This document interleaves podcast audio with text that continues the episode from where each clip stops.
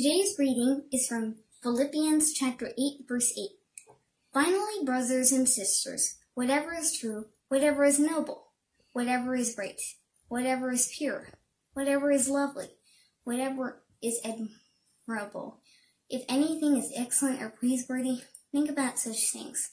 Whatever you have learned or received or heard from me or seen in me, put it into practice, and the God of peace will be with you.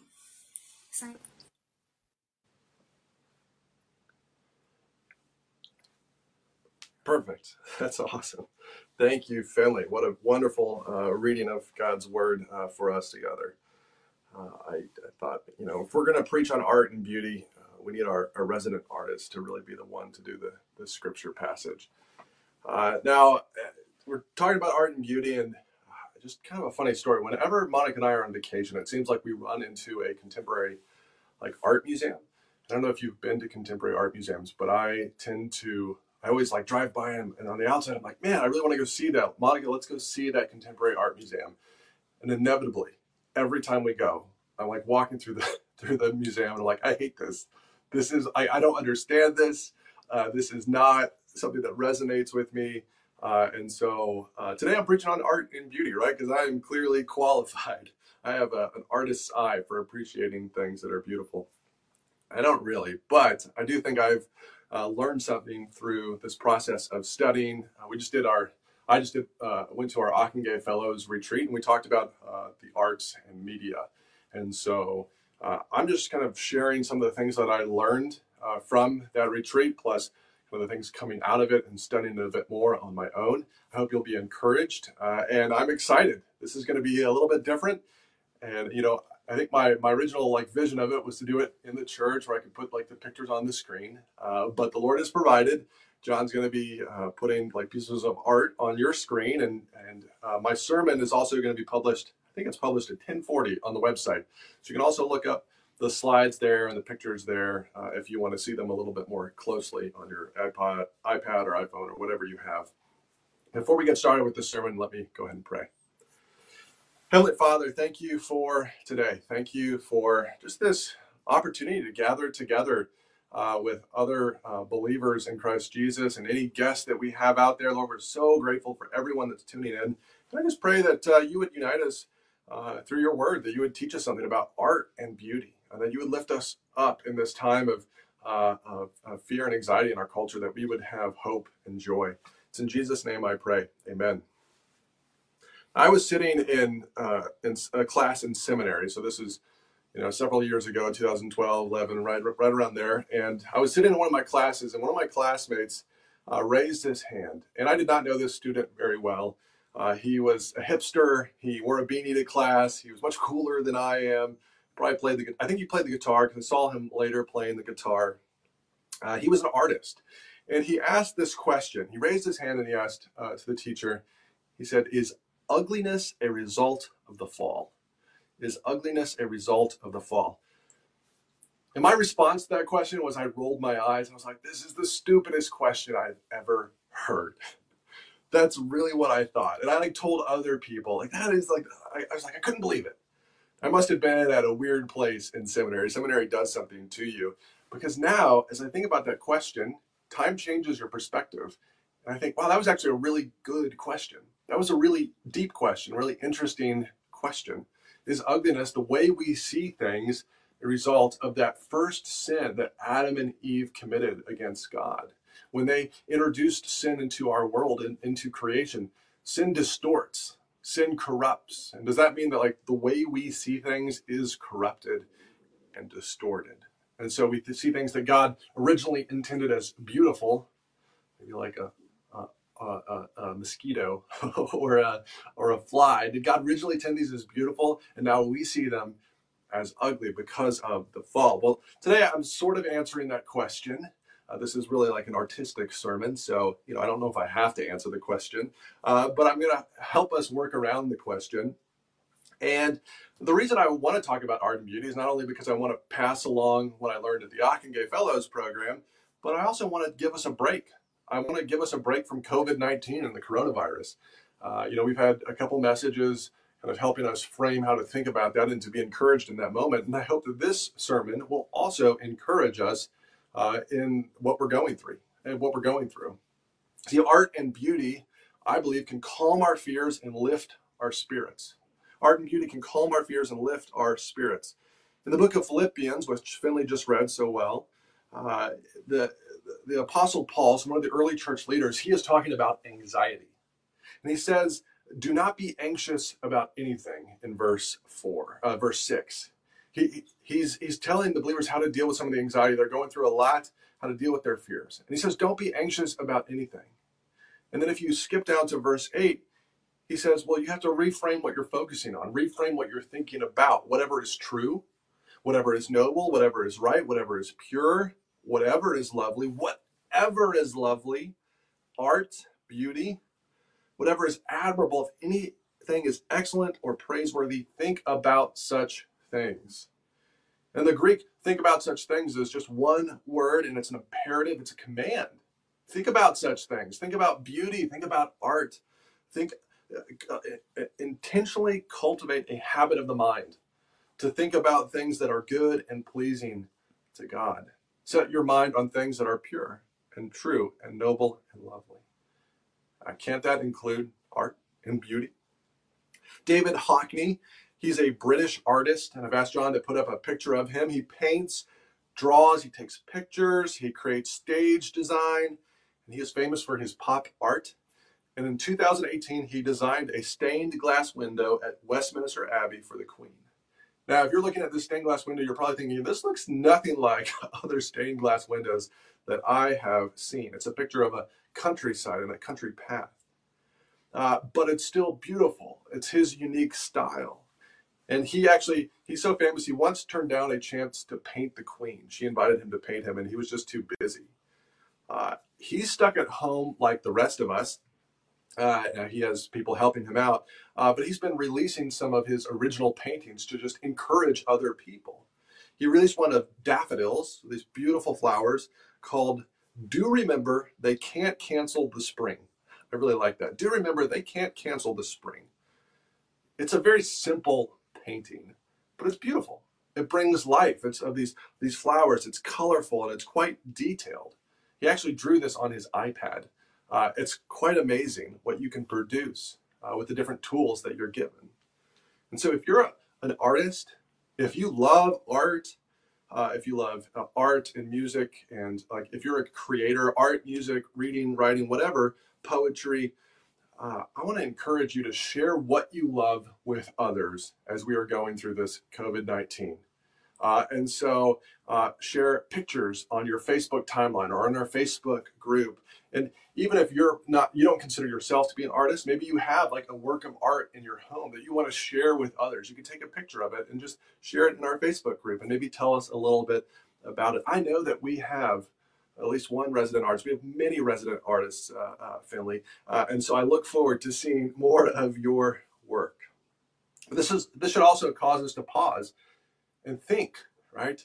Think about such things. Do not be anxious. Think about things that are good and lovely. And so, if you are uh, feeling anxious, and you are feeling fearful, uh, and you're you're continuing to watch the news, and you're listening to all the radio updates, the podcast, you're reading through articles, and every day you're logging into that that counter of everyone that's uh, struggling with the coronavirus. Uh, are you focusing on something that's good and noble? You might be focusing on something that is true, uh, for sure. Uh, but maybe change what you're focusing on to lift your spirits, at least for a while. Uh, I mean, uh, even I've been talking with friends like, what are you watching on Netflix? Like, what? It's kind of going around. What are you binge watching these days? Well, are you focusing on something that can lift your spirits in this time or that actually makes this time more difficult because it's dark and depressing? Art and beauty can calm our fears and lift our spirits. The things we see shape how we feel and how we think. And so why is that? Why why do art and beauty move us in ways that like medicine can't move us? It can move something deeper internally. I think it's because we're tapping into something that is transcendent. That word means something that is divine. Not that art and are divine, but art and beauty reflect someone who is divine. They reflect God. See, God, just like we uh, started from Zechariah chapter 9, verse 17, God is the one who is goodness and beauty. And so when we see goodness and beauty in our world, we are uh, seeing a dim reflection of our Creator, of the one who made us. All beauty and goodness reflect His beauty and goodness. And this leads me to my next point that God is the master artist. God is the master artist. Uh, uh, the Gospel Coalition had a really uh, helpful article uh, on the theology of art that I read this week, and been taking some of my points from that little article. But it, that article sent me back to the the first, uh, the very first chapter of the Bible, Genesis one. Genesis one is such a foundation for the rest of the Bible. Genesis one one through two say this: In the beginning, God created the heavens and the earth. Now the earth was formless and empty. Darkness was over the surface of the deep, and the Spirit of God was hovering over the waters. So God is hovering over this these chaotic waters, but it's like he's hovering over this massive watery canvas.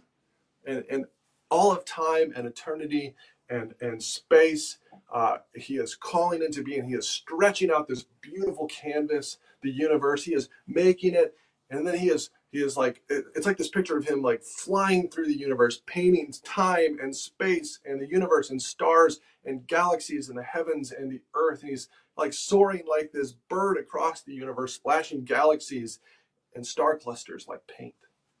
It's absolutely beautiful. I want to show you some real pictures of things that our god our creator the master artist painted. The first one is that god paints this thing called the tarantula nebula a giant mass of ionized hydrogen gas. This, this, this, uh, this giant mass of stars and gas, it spits out stars. It spits out stars. It produces stars like our sun. How beautiful is that? You just give me a little thumbs up, Joe, that it's there. Okay, great. God paints this thing called the Eagles Nebula, pillars of creation man, it is beautiful. It is made of gas clouds and dark cosmic dust. I don't know how many uh, millions of years it would take you traveling at the speed of light to cross this thing, but it is huge. And look how we can see it. It looks like this giant hand reaching up into the universe like God's hand. And yet we know that God's hand created this tiny little hand in comparison to who he is, our creator. How about God paints this galaxy called the Sombrero Galaxy? Uh, this is Messier 104. Now, all these pictures are coming from NASA, so these are real pictures. And it has just brilliant white. And notice how it's like it's at the perfect angle so that we can admire its beauty. It's like God said, I'm going to create this beautiful galaxy that's huge, and I'm going to put it just right so that you can see it, so that you can enjoy the Sombrero Galaxy, Messier 104. How about God paints the planet Saturn much closer to us? It's only 800 million miles away from us, from us. So just a short distance from Earth. It has these beautiful rings, and it just sits in this sea of blackness, orbiting around the sun. How beautiful is that? And then God places us on planet Earth and He paints all around us the Milky Way galaxy. It's like God put us in the Milky Way so that we can enjoy the Milky Way, so that we can enjoy all these other planets and solar systems and galaxies. So that we can enjoy the night sky, His watery canvas, everything that He created. See, God is the master artist, and He has been creating since the beginning. And this tells us something about the very worth of creation and nature, but also about the things that we create as we reflect Him and His character. See, art and beauty have inherent worth. Art and beauty have inherent worth. See, Genesis 1 tells the story of God creating everything the, the universe, the world, and everything in it. And as we go through the creation story, and I encourage you to take time later today to read it or sometime this week, God creates something he creates like the land or the stars or the, the sun and the moon. And it says that God saw that it was very good. God saw that it was very good. The Hebrew word for, word for good, tov, you know, it can mean like, oh, that, that's like morally good. that's that's like morally upright. But wouldn't that be an awfully strange thing to say about like the moon or the stars or the earth? Oh, that's morally good. No, I think tov uh, it can mean goodness or beauty. It's like this aesthetic term. God is saying the universe, what I have created, is beautiful. I made it. And when God creates the land and vegetation, says God saw that it was good. It's it's gorgeous. It's a work of art. And so this tells us that there is something inherently valuable about beauty, about art, about creation. In other words, uh, if you create this masterpiece, let's say you're out in the woods and you create this masterpiece, you carve like this tree uh, into like this beautiful uh, kind of wood sculpture, uh, whatever uh, whatever that is. I mean, there's bears and some fish. It's like this, this kind of this all these wood animals carved into this tree. And then you walk away and no one sees that tree for the rest of eternity but God. That's enough. That has inherent value in it. See, if you read through Genesis 1, uh, humankind doesn't arrive in creation until verse 26. That means in the first 25 verses of Genesis 1, it says that God saw that it was good six times. Six times. And that's before Adam and Eve and us arrive. And that means what this that beauty is in the eye of the beholder. I don't mean like uh, little b beholder, I mean big B beholder. God Himself. He's the beholder of all things. And it's when He judges it as good that it, we find its value in it. God sees something. God saw and said, That's good. And as, as children of God, like when God looks at us and says, that's good, that's what it gives us inherent value. And this means that if we create a work of art, painting, a short story, a novel, a song, poetry, an original piece of music, a sculpture, uh, a piece of dance, uh, poetry. Maybe you're like dancing in your bedroom or dancing in the bathroom or you're out in the woods and you're dancing and no one sees that dance but God. That is enough. That is beautiful. And see, in our world, we typically define like how much something is worth by what? By money, right? How much will someone pay for this thing or pay to see it or pay to listen to it? And we break everything down into like this monetary, utilitarian way of valuing things. How many dollars can I get for this piece of art? And that makes art and beauty like a product. But the Bible tells us that God values creation and beauty in and of itself as Christians, I think we can fall prey to the same way of thinking, but just in a little bit of a different way, kind of a utilitarian way that I think uh, we need to kind of reassess. Uh, sometimes it's like uh, uh we, as a kind of a Christian culture, uh, say that something is only good if it's Christian. And so we take music and we baptize it and we say, well, I don't listen to most music, but I listen to, to just Christian music because Christian music is good music. Like we have to take music and baptize it to make it good. Now, uh, I'm not saying this of anyone in our church, but I think we need to challenge ourselves and say if we if we see or hear a piece of music or art and it is good, then we just need to recognize it for what it is. That there is inherent worth and value in it, whether or not it is purposefully uh, communicating a Christian message. There is goodness in art in and of itself, apart from uh, the message. And we actually see this in Scripture. Like the God God uh, created a whole bunch of things. He created stars, land, vegetation. He created everything in the universe that could not audibly speak. There were not words written on trees saying, you know, believe in God. They were just trees. And they spoke of God's glory and his goodness in their nature. And they were worthwhile and they were beautiful. And we know that from, from Psalm 19 and Romans 120 that the creation does speak of God, but not in a way that's clear, not in a way that offers salvation, just in a way that says there is a God, there is a creator. And so art and beauty then must have inherent worth. They are valuable in and of themselves. So you may have noticed uh, in my home this beautiful painting here. I want to take a moment and highlight it. Uh, hanging on my wall, it's from a Russian artist. Uh, he's a self-taught artist named Alexander Volkov. Uh, and he paints like colorful, beautiful, realistic landscapes. uh, trees or, or countryside, or, or, it could even be like a little town.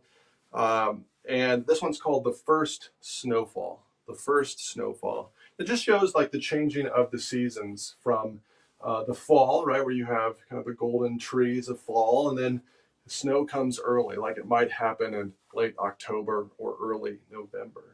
I, I just think it's this beautiful painting uh, that we picked up that uh, it, it has like no Bible verses in it. It's not uh, it's not religious by any means, but I do think it's Christian. I think it's Christian because it it's it's it's talking about the glories and beauties of what God has made, and it, to me, it like tells this story of like what's down that bend. Where is it leading? It almost to me is leading to like that new heaven and that new earth, eternity with Christ Jesus. And it's just a reminder of like the seasons do change, and we want to walk with God through them. And I just I love it. I enjoy it. Now, maybe you look at this painting and you think, ah, it doesn't speak to me. that's okay. Uh, art and beauty uh, tend to be subjective. And that's why we need to, to find who is art and beauty ultimately kind of defined by, and that's God Himself. maybe you have something in your home, right? You have a painting or a sculpture or a piece of art that you really love and you really enjoy. I'd say share it with others. Let's share it with each other. Uh, and let's appreciate it for what it is. You know, I have several original uh, Elijah John Romig uh, paintings in my office that are incredibly beautiful to me. Uh, and I think they are wonderful. Uh, and I wouldn't sell them for anything because they have inherent worth. They're created by my my my child, and I love him. And I remember it, it, through Christ Jesus, uh, if you have a relationship with Him, you also are a child of God. And when God sees the things that you create, He's just like, "Wow, my child created this. Look at how beautiful and wonderful it is. That's not for sale. I'm keeping that.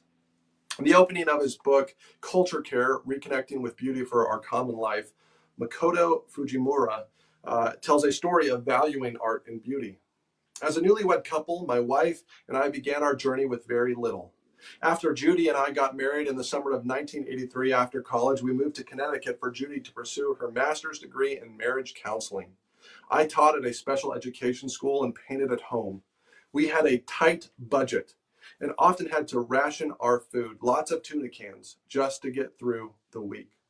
One evening, I was sitting alone waiting for Judy to come home to our small apartment, worried about how we were going to afford the rent and pay for necessities over the weekend. Our refrigerator was empty and I had no cash left. Then Judy walked in and she had bought she had brought home a bouquet of flowers. I was really upset. How could you think of buying flowers if we can't even eat? I remember saying, frustrated. Judy's reply has been etched in my heart for over 30 years now. We need to feed our souls too, she said. We need to feed our souls too. Christianity is not a utilitarian religion. It is a, a, a beautiful walk with God through life. Art and beauty have inherent worth. Now, does this mean that all art is inherently beautiful or all art is inherently good? I don't think so. Uh, but it does change the way we see art and the way we see things. Uh, we want to walk through life and as we encounter things that are beautiful and, and things that are artistic and challenge us, we want to see art and beauty through God's eyes, not just through our own eyes. That's my next point that we need to see art and beauty through God's eyes. Genesis 1 doesn't just say God created and it was good, that God created and God saw that it was good. In a redemptive theology of art by David Covington, he explains that God is the first beholder, right? That big B beholder. And that means when we judge art, we should not just judge it by our preferences. Oh, I like that, I don't like that. Uh, but we might uh, begin to think about how can we see art and even all of life through God's eyes instead of my own. Now, typically when we're thinking about art in the media, we ask this question, WWJW. So kind of like WWJD, what would Jesus do? But this is WWJW, what would Jesus watch? What would Jesus watch? I bet we might be surprised, actually, if we were to watch what Jesus watches. He watches everything on his throne up in heaven. But remember, he is someone who ate and drank with sinners and tax collectors, prostitutes. He, he spent time with the social outcasts. And so I don't think uh, what would Jesus watch is particularly a helpful question. Instead, I think we should say, how does God see this? How does God see this? To help us see what God sees, Covington suggests we stop asking if something is Christian and start asking these questions. So these are his questions. What of God's glory remains in this? What of God's glory remains in this? What in this does God affirm? What can I affirm with God? What does God challenge? What does he call me to challenge in myself by repentance or in another person or in the culture broadly? How can I love God and my neighbor right here as I take in this work of art? What message does it intend as truth? What is it trying to say that is true? What power does it practice or honor? What ethics are in view here? What must be true about God for this message to work? What does this work borrow from God's glory? How can a redeemed eye see this redemptively? What does God intend here? Another framework that Covington uh, suggests is looking through the big lens of the Bible, like the big story of the Bible. Now, this is just such a like uh, compact way of viewing the big story of the Bible, but you can kind of summarize it in four steps. There's creation, uh, there's the fall, there's redemption, and then there's restoration. So creation, fall, redemption, restoration. Right? Genesis uh, creation, God created everything good. And in the fall, Adam and Eve came along and, and broke it and all of humanity. And it kind of skips a large part of the Bible. So I'm sure uh, maybe uh, Terry's squirming as he's like, what about all the rest of the Old Testament? Well, uh, there's a lot more there, but in our, in our framework, in our paradigm, we jump to redemption, Christ Jesus, and he makes all things new. But then that ushers us into that final stage of restoration when, when Christ Jesus returns and, and makes a new heaven and a new earth kind of restores what we have here.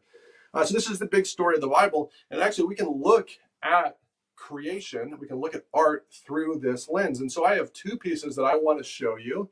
Uh, this is going to be a little fun, a little art gallery view in here. And this first fine art piece, um, I think I actually saw this in person when I was in DC. It's called Among the Sierra Nevada, California. It's called Among the Sierra Nevada, California. It is by Albert Bierstadt, 1868. And Bierstadt, he actually painted this piece to advertise the great frontier, the Wild West. And so this is really like a marketing piece.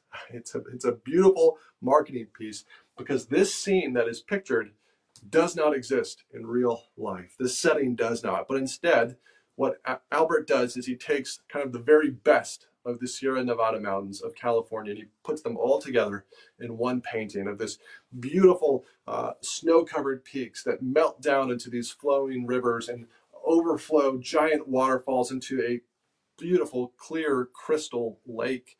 And then you see like the, the deer beside the lake feeding and then there's these lush green trees. Uh, and it's just an absolutely gorgeous piece. And as i look at this through the lens of creation I think, man, maybe this is a little bit of what Eden looked like. Maybe this is where that, uh, what it looked like in the beginning. This stirs my heart to something deeper. This is a gorgeous piece. Uh, I don't think it really captures uh, uh, the fall or redemption as much, but I also think it kind of dovetails back to then to restoration. You know, if if we lost something like this, maybe God is going to give us something like this when Christ Jesus returns, and we read that in Revelation chapter 21 and chapter 22, uh, there's this new heaven and this new earth that's created, and all sin, all brokenness is going to be cast out. And my heart wonders is it going to look a little bit like this painting? Man, this painting, when I look at it through the big lens of what the Bible is saying, the story of creation, it's just beautiful. It's, it sings to my heart. I hope that it sings to your heart too and helps you taste a little bit of eternity through Christ Jesus. Now, but this is a this is kind of an easy painting to look at and say, wow, this fits the story of creation, fall, redemption, restoration. Now I want to show you a much more challenging piece. This one might jar you a little bit. I did ask the artist studio, so I actually emailed them and said, "Can I use this?" And they gave me the go-ahead. And this is called the Hinterland. Uh, it's made in 2006 by British artist Glenn Brown. You're like, where did you get this painting, Jonathan? Actually, we talked about it in my first week of classes in the Doctorate of Ministry program because it's such an interesting and unique piece and it speaks to, I think, our culture. And so when you look at this painting, you're wondering, like, what is that? Is that a person? Is that a blob? Is that a fish? Like, what are those things? You see arms and eyes and lips and flowers. What could this possibly be? Uh, you know, is this a Christian piece? And I don't think we should even ask, like, what is this? Or what is, like, is this a Christian piece? Maybe instead we need to ask, how does God see this? How does this tell us something about his big story? So this is not a religious piece, but I still think it tells that story of creation, fall, redemption, and restoration. And it really powerfully uh, grasps the middle two fall and redemption. See, if you look closely at the painting, you'll see that it's very floral. There are greens and browns and yellows and blues and reds. These are all colors we find in creation. There are also flowers and other plants, but they're all congealed, right? They're all there, but they're all kind of meshed in together. This could be like a whole bunch of bushes and a whole bunch of trees and, and, and flowers and forests and lakes and rivers just compressed into one painful, hurting form. So in this painting, we see the beauty of Eden. We see the beauty of creation, but also the tragedy of the fall. We find goodness, but things are not as they are meant to be. See, this painting not only helps us understand uh, the fall, but it helps us understand redemption, where we're operating right now. Uh, it helps us understand our own culture because this is a what I call a congealed amalgamation of beliefs and ideas. It's like the artist is painting pluralism, right? That everything is a good and everything is true. Doesn't matter the, the different beliefs, that everything kind of melds together into one. And when we do that, there's a loss of distinction, right? There's a loss of identity. And so my question for you is, what does this provoke in your heart? Do you see this and like recoil? Because that's what I did when I saw it. I was like, what is that? Or does it, or as you think about our culture, does it give you some compassion? Say, if this is like the soul of my neighbor, is this this is like the heart, like what's going on in their heart? Like that's really tough. How are they ever going to navigate that? How are they ever going to find truth? How are they going to find redemption? Well, they're not because we need to speak truth and, and life and the distinction of Christ Jesus into their lives. Jesus had compassion on us, so we want to have compassion on them. And so, what does this piece tell us then about restoration? Well, if you look at it, it does have flowers. There's the possibility of hope near the, the thing's elbow, if you can call it an elbow. There's like this bright white light. And maybe that means something in the art world, but to me, it, it speaks like this possibility of hope in a future that one day God is going to come and make all things new, that He's going to sort out our mess and sort out our need and recreate us into something gorgeous and new, and that He is in the process of making us into a new creation. And maybe that painting is exactly like how you and I look spiritually right now. But God is going to come and He's going to sort us out and make us into that final piece. We do not believe this is the final state of what we will look like. And so we want to retrain our eyes, right? We want to retrain our eyes and our minds to see how God sees things. It, and as we look at art and, and pieces of beauty, uh, and we begin to think differently about them, that could have an effect of helping us see through the, the see, see God's scripture differently, see the beauty that's in God's word. Uh, it can help us to see the beauty that's in our life that's in our, our world all around us. As, as we're going through times of hardship with our family members or friends or during the coronavirus, maybe if we cultivate a practice of looking at art and beauty differently, we will be able to see life differently. We'll be able to see all, all things as having like this, this goodness in them, telling that greater story of creation, redemption, fall, and restoration. So whether that second piece spoke to your sensibilities or not, you know, it trains us. We got to look harder to try and see what God sees, to try and see through God's eyes. And why do we do this? Because God created us to be his beautiful masterpiece. See, after God makes man and woman in his own image, it says this, Genesis 1:31. God saw all that he had made and it was very good. God saw all that he was made and it was very good. So it was good before. God saw that it was good, all of creation, and then Adam and Eve come along and God says it was very good. And if you read in Genesis 1, it says that man and woman, uh, people were made in the image of God. That means there is something unique and special about us because we not only are God's creation, but we also reflect the Creator in a special way. And we see this continuing to be through the story of the Bible that God says, These are my people, these are my set apart works of art that I'm going to shape and craft into the people of eternal value and eternal worth. Now, in in the book of Exodus, uh, there's this setting aside of the tabernacle, and Moses is leading the people, and he, and, he, and he's kind of relaying God's message on how to build the tabernacle, and we see it as just like this beautiful place. The tabernacle is where God's glory, God's presence is going to reside with the people of Israel, where God's glory is going to dwell. And we see that it's not meant to be like this plain, ordinary place. It's meant to be gorgeous. It's meant to remind us of that garden in Eden. Exodus 31, verses 2 through 5 say, See, I have chosen Bezalel, son of Uri, son of Hur, of the tribe of Judah, and I have filled him with the Spirit of God, with wisdom, with understanding, with knowledge, and with all sorts of all kinds of skills, to make artistic designs for work in gold, silver, and bronze, to cut and set stones, to work in wood, and to engage in all kinds of crafts. So if you're an artist at heart, if you're a creator, like this is your foundation verse for life, because uh, Bezalel is just this master artisan uh, who is skilled in his trade, and God calls him to help craft the tabernacle this place where God's glory is going to reside, where God's glory is going to dwell. But the tabernacle's gone. And the next thing that came was the temple, and that's this beautiful work of art reflecting Eden. But that's gone too. And so, where is God's glory supposed to dwell? Where is the temple? Well, we've been learning in the book of Acts that the temple is us. The temple is the people of God, those people that repent of their sins and put their faith in Christ Jesus. This is God's temple. See, God's temple is no longer made out of uh, uh, of leathers or stone. It's made out of human flesh. It's us. That doesn't mean we are God, but we are the place where God dwells, where God resides through his Holy Spirit. And so you and I are the craftsmen now.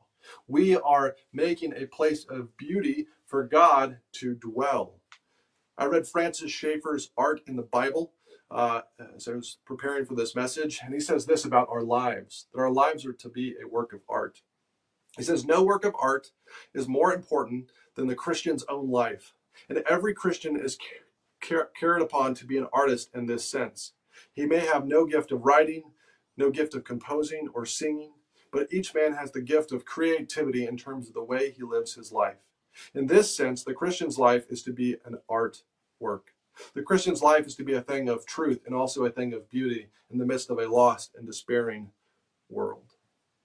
See, God created us to be his beautiful masterpiece.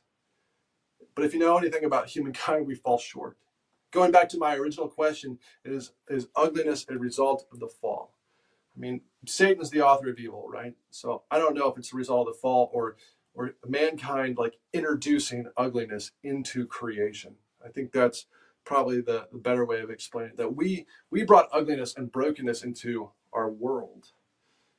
And that's why we need someone like we can't fix the problem. No matter how good I am or how beautiful of art pieces I make, I'm always going to fall short because I'm working with myself who has fallen and I'm working with creation that is corrupt. It's still good, but it's corrupted. And that means I need someone to step down from like a, a place of perfection, a place of holiness from the Sierra Nevada mountains, California, that beautiful painting. I need someone to come out of that painting, that place of perfection, and come and step into my world, my brokenness, and rescue me. And the Bible tells us that that happened. Redemption happened through the Son of God. God Himself stepped, stepped into our canvas, stepped into His great big canvas of the universe. He stepped out into our world and became an artist the Son of God, Jesus, he was a master craftsman, he was an artist, he was a carpenter. See, we need a creator to come and make us new, and the creator has come in Christ Jesus. This is how the scripture defines him, how the scripture describes our Savior artist. Colossians 1 15 through 17. The Son is the image of the invisible God. So he's a he's a work of art of, of, of God Himself. He's a picture of God. He's the firstborn born over all creation. For in him all things were created. Everything was created through Jesus, things in heaven and on earth, visible and invisible, whether thrones or powers or rulers or authorities, all things have been created through him and for him. He is before all things, and in him all things hold together. This is talking about Jesus. He is the master artist, he is the master created creator. He created all things. All things came through him. And so Jesus, our master craftsman, came to make us beautiful. Jesus our master craftsman came to make us beautiful. See, I, I read this this article this week, this story of just like picturing what it would be like for there to be like this massive painting, and uh, it's just beautiful. There's the artist; he's making this painting, and, he, and he's done, and it's beautiful, like this garden scene, and then then like there's this mold that begins to appear in the middle of the canvas, and it begins to spread, and the artist instead of just like painting over it, he actually steps into the canvas. He becomes a person in the canvas to deal with that mold and deal with that, that corruption. And that's the story of Jesus. See, Jesus made the whole universe. He, he uh, through the power of the Holy Spirit, was soaring through the, the galaxies and splashing them down as paint. And here in the story of the Bible, the master artist steps into his creation to make us beautiful. And and the and and, he doesn't leave. Once he has once he has uh, uh, once he has done this work of restoration, he says, "I'm going to stay in the story." Now, right now, he's apart from us, so in some sense, he has left. But forever, Jesus took on human flesh. The Son of God became a man, fully God, fully man.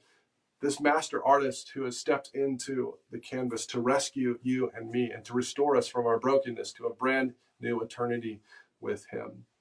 And so maybe you're hearing this message and you're like, I do want someone from that beautiful painting, the Sierra Nevada mountains, to come and to rescue me, to take me to that high place. And we have that through Christ Jesus. And so if you've been listening to this and you're like, man, I have never heard art and beauty and things in our world described this way. This is what we have in the Bible. This is the story that God gives us. And God is wanting to speak to you and say, you know, my truth has been covered up. My truth has been hidden, but today is the day of beauty. Today is the day of like revelation of of hearing this new message that can change my life. And if that's you, just want to ask you like uh, to contact me, to email me or message me, Jonathan at cornerstonewestford.com and, and talk to me so that I can kind of walk you through okay, what does it mean to repent? Like, what does that look like? What does it mean to like in, invite Christ Jesus into my life? And what does it mean for him to like begin to repaint my life as God originally intended it, to make this this eternal work of art? God wants to take all of us and to make this into this beautiful creation, and He does it through Jesus Christ, through Christ Jesus and what He offered on the cross. And we're going to be celebrating that next week uh, for Easter, that Jesus died and rose again. And I hope that you'll tune in uh, next week as well. This message is just a reminder that Jesus, our master craftsman, came to make us beautiful. Let me pray. Heavenly Father, thank you for Jesus. Thank you for this master craftsman. Thank you that he has made us new, that he makes us new. We are so grateful to have him in our lives and that he is renewing us and to making us into something beautiful and eternal. Lord, I pray that that all of us would begin to see art and beauty in our lives and uh, and creation and our problems, even the coronavirus, Lord, through your eyes, God. That we could see it differently, that we could see the beauty that is there through Christ Jesus that he makes possible. Lord, give us new eyes and a new heart. In Jesus' name I pray. Amen.